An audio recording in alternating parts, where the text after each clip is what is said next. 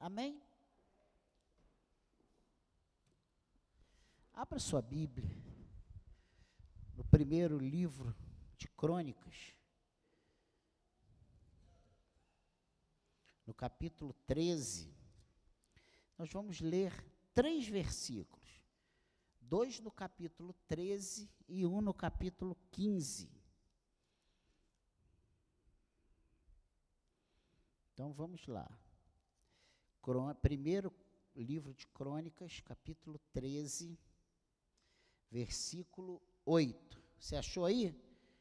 Primeira Crônicas 13, 8. Davi e todo Israel se alegravam diante de Deus com todas as suas forças, com cânticos, com harpas, liras, tamborins, símbolos e trombetas. Agora o versículo 12 desse mesmo capítulo 15. Naquele dia, Davi teve medo de Deus e disse: Como poderei trazer a arca de Deus para junto de mim? E agora no capítulo 15, no versículo 25, diz assim: Davi, os anciãos de Israel e os capitães de milhares foram, com alegria, buscar a arca da aliança do Senhor na casa de Obed-Edom. Amém? Que o Senhor abençoe a leitura da sua palavra, que o Espírito Santo de Deus, ele fale aos nossos corações nessa noite, nessa breve meditação, que nós possamos entender a palavra do Senhor e sermos ricamente abençoados. Davi e todo Israel se alegravam perante Deus com todo o seu empenho, com todas as suas forças. Nós lemos isso aqui no versículo 8. Davi e todo Israel se alegravam diante de Deus com todas as suas forças. E diz com cânticos, com harpas, com liras, com tamborins, símbolos e trombetas. Mas no versículo 12, que nós lemos também, ele diz o seguinte: Naquele dia, Davi teve medo de Deus. Davi temeu a Deus. E no versículo 25, diz que Davi e os anciãos de Israel, os capitães de milhares, foram com alegria buscar a arca da aliança do Senhor na casa de Obed-Edom.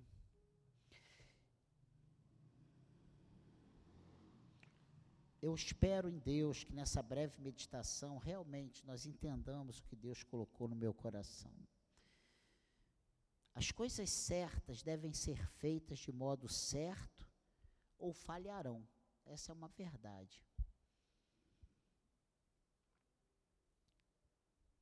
E hoje eu não vou deixar de escapar aquela, aquele, aquele versículo, aquela afirmação que eu faço todo culto quase que eu prego. Né? Mas é verdade. As coisas certas devem ser feitas do modo certo. Se, você, se Deus te mandou fazer uma coisa, faça como Ele te mandou fazer. Ah, pastor. Porque do contrário, vão falhar. Do contrário, não vai dar certo. Isso já aconteceu com você, daquelas coisas que Deus mandou você fazer, você chegou lá, fez certo de que ia dar tudo conforme tinha que dar, e no final você olha e fala assim: gente, deu tudo errado. Mas por que, que deu errado? Nós fizemos da maneira certa, nós fizemos do modo certo.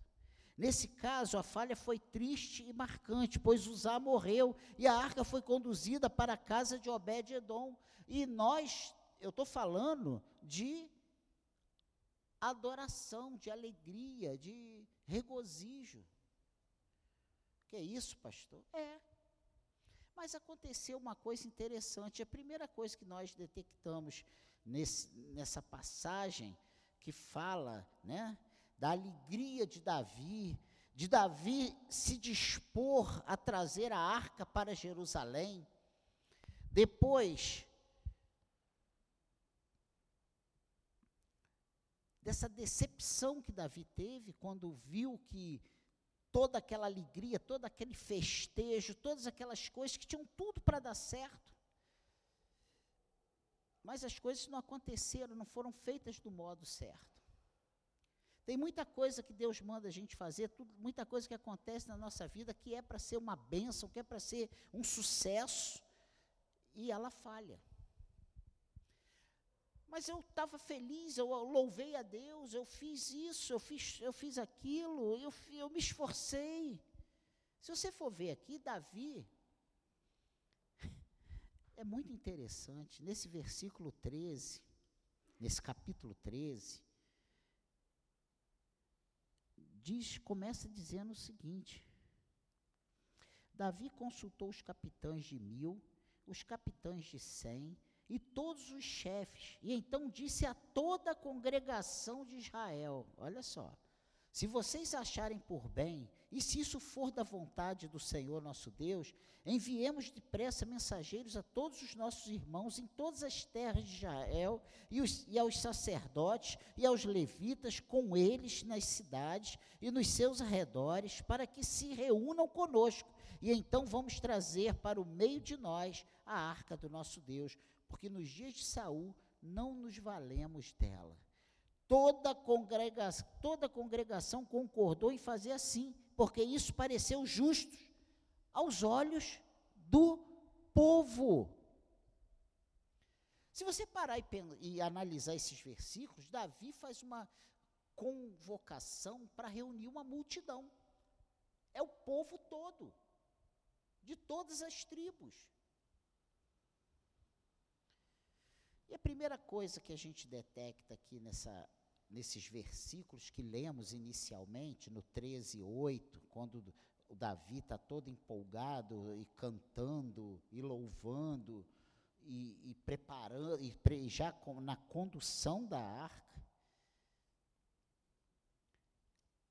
nós vemos que houve uma falha. E a primeira coisa foi a falha que nós observamos. Ali estavam as multidões, as multidões não asseguram a bênção de Deus. A voz do povo não é a voz de Deus. Houve cânticos pomposos com harpa, trombetas, etc., mas tudo terminou em lamentação. A coisa não saiu como Davi planejou. E eu quero dizer para nós nessa noite que sacrifício de louvor é um esforço espiritual. Que é isso, pastor? Esforço? É. Não é apenas louvar a Deus quando as coisas estão favoráveis, mas louvá-lo em meio às tribulações, sacrifícios, sabe? Sacrifícios de louvor nos custam. Vocês lembram de Paulo e Silas espancados ali na prisão? Todo arrebentados, amarrados pelo tornozelo. O que, que eles estavam fazendo? Orando e cantando louvores ao Senhor. E o que aconteceu? As correntes se quebraram, os troncos se abriram, houve um terremoto e eles ficaram livres. Depois você lê essa história de Paulo e Silas lá em Atos, no capítulo 16, do versículo 20 até o 32, que vai contar isso. Cerimonial suntuoso não é garantia da graça, não é garantia de que tudo vai dar certo. E olha, não era um culto frágil, não era um culto cansativo, não era um culto que as pessoas estavam cochilando com dez minutos que o pastor está pregando. Havia energia, eles alegravam-se perante a Deus com todo o seu empenho. Não era adoração maçante, sonífera, mas um culto brilhante, cheio de vida. No entanto, tudo fracassou. Não houve sacrifícios. Eles se preocuparam com muitas coisas. Ele se preocupou em convocar o, o povo inteiro, todas as tribos. Todo mundo se reunir. Vamos fazer uma grande festa. Mas não houve uma preparação para trazer a arca até o local determinado. Não houve sacrifício, isso foi uma falha fatal. Como podemos servir ao Senhor sem sacrifício? Isso é uma pergunta que não pode calar em nós. E aí, depois dessa falha, essa falha levou a um segundo ponto muito interessante, que foi o temor. Porque a Bíblia diz no versículo 12 desse capítulo 15, 13, 13, 15, diz aqui o que 13, 12, foi o seguinte, naquele dia Davi teve medo de Deus e disse, como poderei trazer a arca de Deus para junto de mim? Ao mesmo tempo que houve aquela euforia, aquela alegria, aquela cantoria, houve também um temor. A terrível morte de Uzá causou grande temor. Do mesmo modo, o Senhor matou Nadab e Abiú por oferecerem fogo estranho, os homens de Bet-Semes por olharem para dentro da arca. Seu próprio senso de indignidade para um trabalho tão santo fez-lhe chamar como trarei a mim a arca de Deus? Como poderei trazer a arca de Deus junto de mim? Nesse momento, Davi se apequena, Davi se, reconhece, cai em si e fala: Eu não tenho condições, eu não tenho condições, eu não tenho condições de trazer essa arca para ficar junto de mim, que é o meu desejo. E alguns fazem da santidade de Deus e da severidade de sua lei uma desculpa para perver, sabe, para perversa negligência. Quantas vezes? E aí eu lembro daquela parábola dos talentos. Quem tinha cinco, negociou, ganhou mais cinco. Quem recebeu dois, negociou, ganhou dois. Mas quem recebeu um, o que, que ele diz? Eu vou enterrar isso. Vou enterrar esse dinheiro. Já imaginou se eu perder esse dinheiro? Esse senhor, ele cobra, ele quer colher onde não plantou.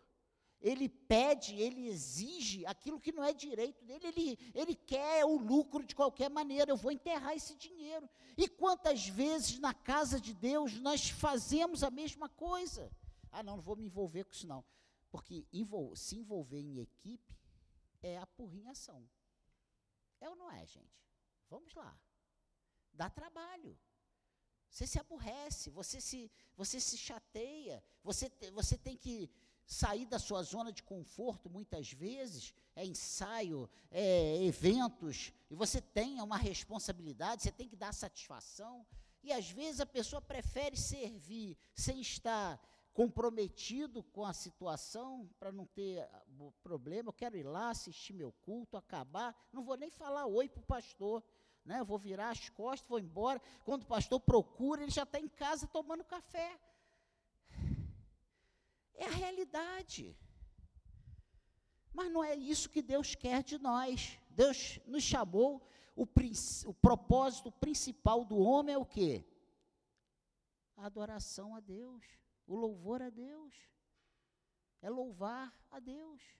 E nós vimos semana, no mês passado, eu acho que foi a última palavra que eu trouxe sobre toda a glória a Deus. Deus, o propósito principal do homem é glorificar a Deus. Esse é o nosso propósito principal. E a pergunta que não pode calar jamais na nossa vida é: a minha vida tem sido para a glória de Deus? Eu tenho glorificado a Deus com a minha vida? Eu tenho a minha vida tem sido uma vida de adoração a Deus? E a gente acha que adoração a Deus é só quando nós estamos reunidos. Mas às vezes, nos nossos propósitos, nas nossas decisões, né? no nosso dia a dia. E às vezes não é nada demais, é só o nosso posicionamento. A nossa vida, ele diz: quer comais, quer bebais, quer façais qualquer outra coisa, que seja para a glória de Deus. Amém, igreja? Então, alguns fazem da santidade de Deus e da severidade de sua lei uma desculpa para perversa negligência. E o que Deus tem chamado a nossa atenção é para nós não sermos negligentes. Nós não somos covardes, nós não somos daqueles que olham para trás, nós não somos daqueles que tiram a mão do arado, nós somos aqueles que olham para frente, aqueles que prosseguem, aqueles que avançam, aqueles que têm um objetivo e aqueles que sabem ao Senhor que serve. Se você sabe ao Senhor que você serve, você vai saber que a sua conduta está certa ou está errada. Se você está fazendo correto ou não se você está agradando a Ele ou não, se é que você sabe a quem você serve. Outros sentem-se esmagados de temor santo e por isso fazem pequena pausa, até que estejam mais bem preparados para o serviço santo. E Davi faz isso. Davi faz essa pergunta: Como poderei trazer a arca de Deus para junto de mim? E essa pergunta não foi, essa, essa indagação, essa, esse desabafo de Davi, não foi só porque Uzá estava morto ali, não. Ele não para de pensar em como ele vai fazer para trazer a arca. E aí nós chegamos no capítulo 15, no versículo 25. A arca é levada para Jerusalém. Davi, os anciãos de Israel, os capitães de milhares, foram com alegria buscar a arca do, da aliança do Senhor na casa de Obed-Edom. E visto que Deus ajudou os levitas que levavam a arca da aliança do Senhor, ofereceram em sacrifício sete novilhos e sete carneiros. Davi estava vestido com um manto de linho fino, bem como todos os levitas que levavam a arca, os cantores e Kenanias, chefe dos que levavam a arca dos cantores. Davi vestia também uma estola sacerdotal de linho. Assim todo Israel levou a arca da aliança do Senhor com júbilo e ao som de clarins, trombetas e símbolos, fazendo ressoar harpas e liras. Olha que coisa interessante. Se você pensar e se você ver, isso não, esse processo, esse, essa operação volta da arca não aconteceu aqui no versículo 25, ela começa aqui no versículo, no versículo 1 do capítulo 15, quando diz: os levitas designados para levarem a arca. Davi faz aí sim um projeto. Davi designa as pessoas. Davi dá ordens para que somente os levitas carregassem a arca de Deus. Davi reuniu todo Israel em Jerusalém para trazer a arca do Senhor para julgar para o lugar que ele havia preparado para ela. Davi prepara a arca. Davi agora prepara o povo. Davi reuniu os filhos de Arão e os levitas dos filhos de Coate. Isso no versículo 5 do capítulo 15. E veio Uriel, o chefe, e seus irmãos, 120 dos filhos de Merari. Veio Azias, o chefe, e aí ele vem designando de cada, cada líder, veio trazendo consigo os seus mais próximos ali, os, os levitas, para poderem carregar. Fizeram uma verdadeira operação. E Davi diz assim: ó, vocês são os chefes das famílias dos levitas, santifiquem a si mesmos e aos seus irmãos, para que possam trazer a arca do Senhor, Deus de Israel, ao lugar que preparei para ela. Davi reúne os cabeças das, da tribo de Levi, cada cabeça com a sua casa, e eles se santificam, e eles se preparam. Por isso que as coisas na casa de Deus, elas não podem ser feitas de qualquer maneira.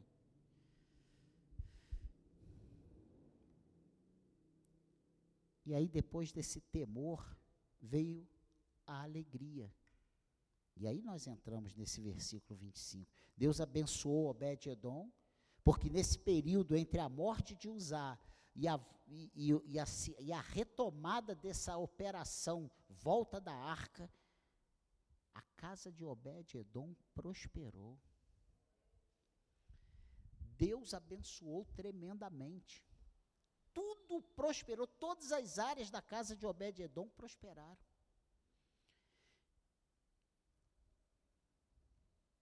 E aí nós vemos que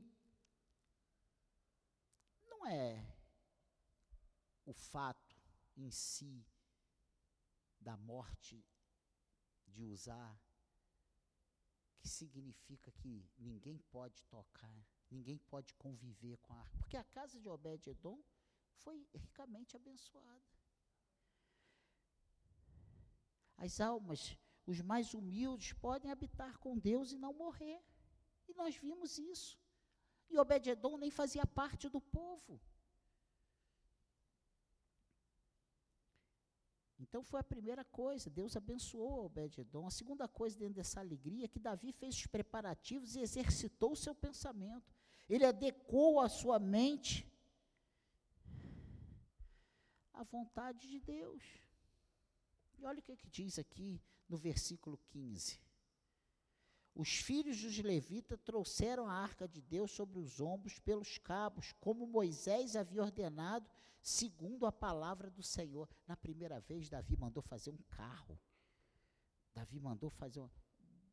Não foi nada. Deus, Deus falou para Moisés o seguinte: ó, manda os levitas, quando tiverem que carregar a arca, carregar nos ombros.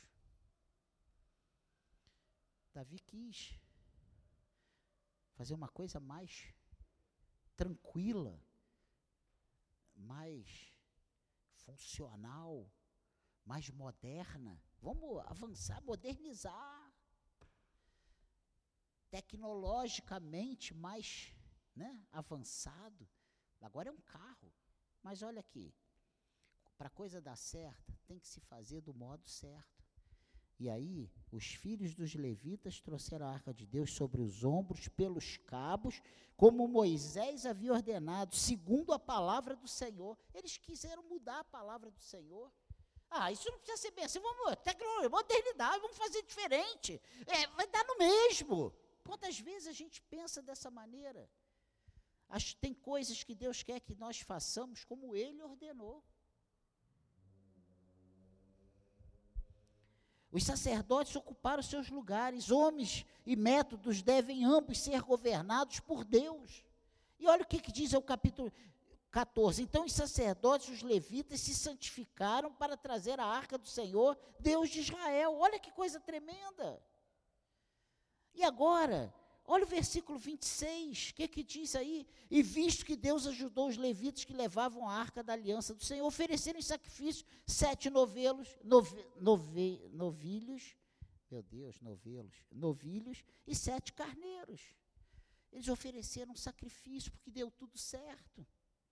O grande e perfeito sacrifício deve estar sempre na frente. O cumprimento de um dever de modo errado altera a sua natureza e o torna em pecado. alguma coisa dando errado na nossa vida?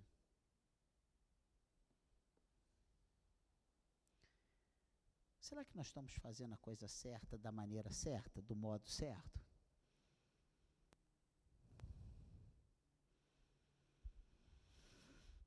Lá em Provérbios 21, 4, diz que a lâmpada dos perversos é pecado. E lá em Oséias 7,14 diz que a oração dos perversos é considerada como um uivo nas suas camas. Que isso, pastor? O senhor está sendo pesado? Você já parou para pensar que só tem dois tipos de pessoas? Os que agradam a Deus e os que desagradam a Deus? E se nós agradamos a Deus, nós estamos fazendo a coisa certa. Se desagradamos a Deus, estamos fazendo a coisa errada. É simples. Essa palavra não é para a gente sair daqui virando cambalhota, para a gente sair daqui pensando. Se uma casa for construída somente de madeira resistente e boas pedras, mas não for bem alicerçada e construída corretamente, seu morador pode amaldiçoar o dia em que veio morar sobre o seu teto. Vê se não é verdade isso. Vê se a Bíblia não fala sobre isso. A nossa construção com Deus deve ser alicerçada. E aí, o nosso, a, a nossa adoração, a nossa, o nosso sacrifício de louvor vai ser recebido. Deus vai encontrar em nós verdadeiros adoradores. Nós seremos encontrados por Deus, porque a Bíblia diz que não somos nós que nos apresentamos, a Bíblia diz que Ele procura os verdadeiros adoradores. Olha que coisa tremenda. Não é eu que chego para Ele e falo, Senhor, aqui, ó, estou aqui. É Ele que lá de cima me encontra, te encontra, nos encontra.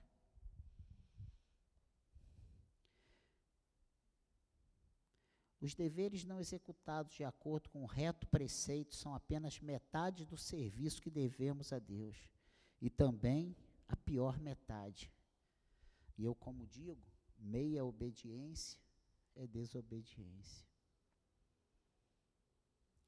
No reino de Deus, meia obediência é desobediência.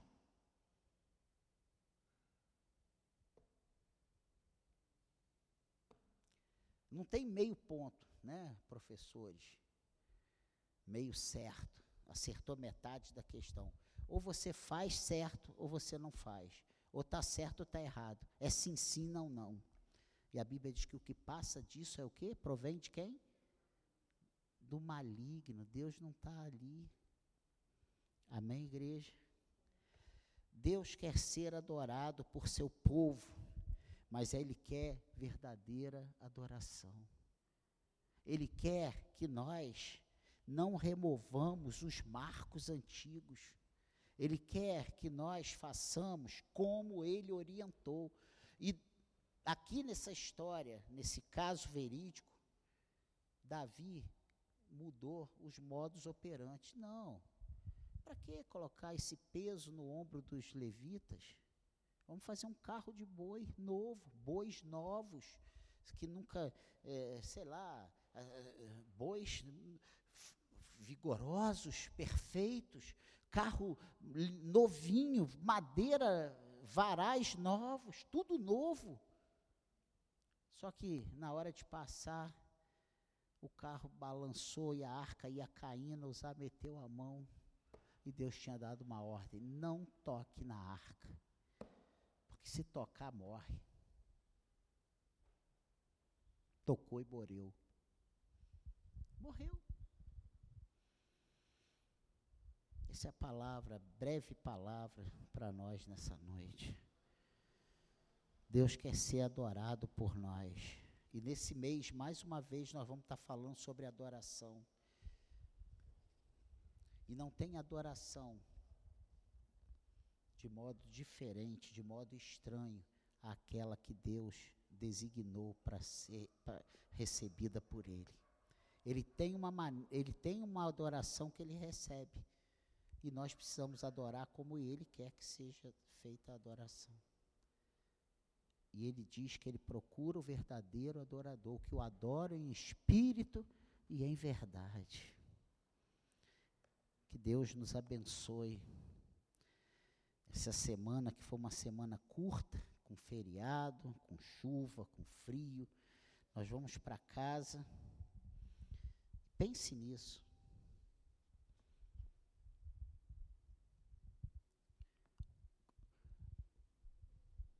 Igreja de Nova Vida do Engenho de Dentro. O que precisamos fazer para melhorar o nosso culto a Deus? a nossa adoração a Deus? O que precisamos melhorar? Essa, essa pergunta é para nós aqui, ó, esses 20 que estão aqui hoje. 3, 5, 8, 10, 12, 14, 16, 18, 20, 21 comigo. 21. Essa é para nós, para nós 21. Ah, mas está faltando A, B, C. Não está aqui. Essa palavra foi para nós. Deus sabia que nós viríamos que nós podemos fazer para melhorar o nosso culto a Deus. E tudo isso passa pelo nosso coração. Tudo isso, o culto não acontece quando a gente entra aqui, o culto acontece quando a gente acorda de manhã. Hoje é dia de culto.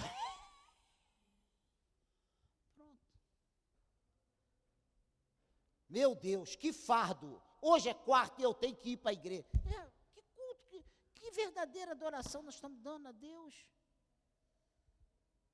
pensa nisso.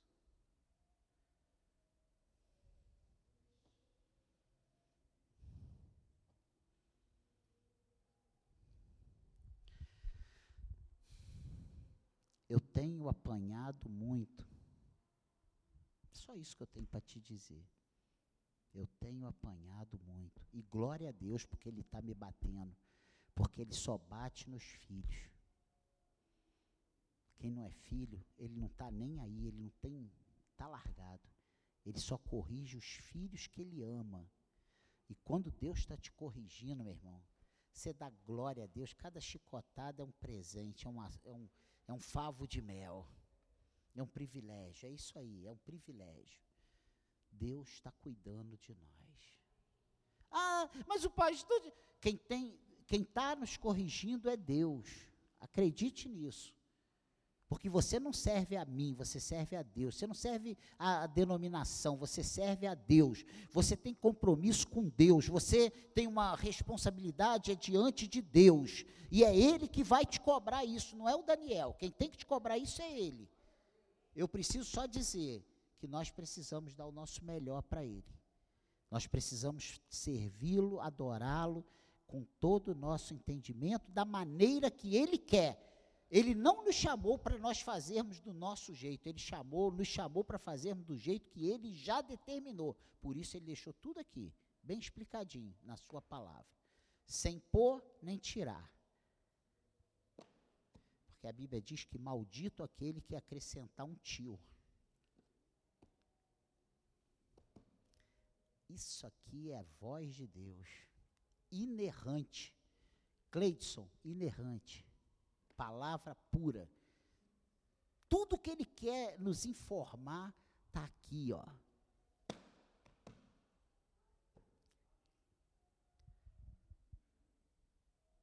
Que Deus nos abençoe.